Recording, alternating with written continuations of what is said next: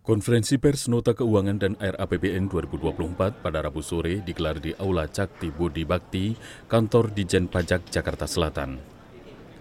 Dalam keterangannya, Menteri Keuangan Sri Mulyani menyampaikan pemerintah merencanakan anggaran belanja sebesar 3.304,1 triliun rupiah atau naik hampir 8 persen dari APBN 2023. Sri Mulyani optimis RAPBN 2024 dapat dicapai berkat sinyal positif kinerja negara dalam meningkatkan pendapatan negara yang diproyeksikan mencapai 2.781,3 triliun rupiah. Selain itu, defisit RAPBN 2024 juga turun dari 2,30 persen pada Outlook APBN 2023 menjadi 2,29 persen atau 522,8 triliun rupiah.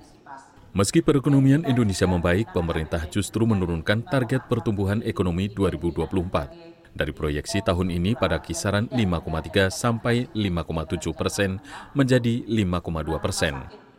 Sri Mulyani menyampaikan hal itu sebagai bentuk optimisme sekaligus kewaspadaan pada dinamika global di antaranya kenaikan suku bunga, tensi antar negara-negara adidaya, dan pertumbuhan negara maju yang melambat, sehingga berdampak pada ekspor Indonesia kita melihat bahwa kondisi dunia dengan adanya kenaikan suku bunga yang sangat drastis ya tadi higher dan faster dan bahkan nanti longer ini baru memberikan pengaruh terhadap kinerja pertumbuhan negara-negara tersebut yaitu Amerika, Eropa dalam jangka 1 sampai satu setengah tahun ke depan jadi 12 hingga 18 bulan ke depan. Oleh karena itu kita mengantisipasi dari sisi itu.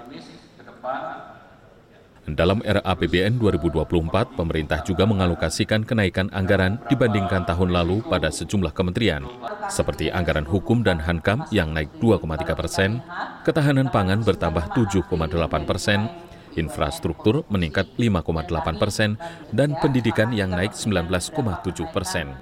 Sementara itu, Menteri Koordinator Perekonomian Airlangga Hartarto menambahkan pemerintah akan fokus untuk perbaiki incremental capital output ratio atau ICAR, yakni indikator efisiensi suatu perekonomian melalui angka rasio dari investasi terhadap PDB guna menjaga angka pertumbuhan ekonomi 2024.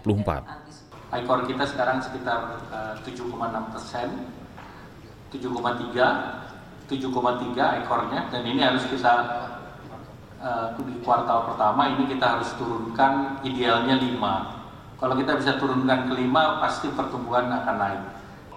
Erlangga menambahkan untuk menjaga pertumbuhan, negara juga memerlukan investasi baik dari penanaman modal asing maupun dalam negeri sekitar 1.600 triliun yang hanya bisa dicapai dengan kondisi politik yang stabil. Tim Liputan CNN Indonesia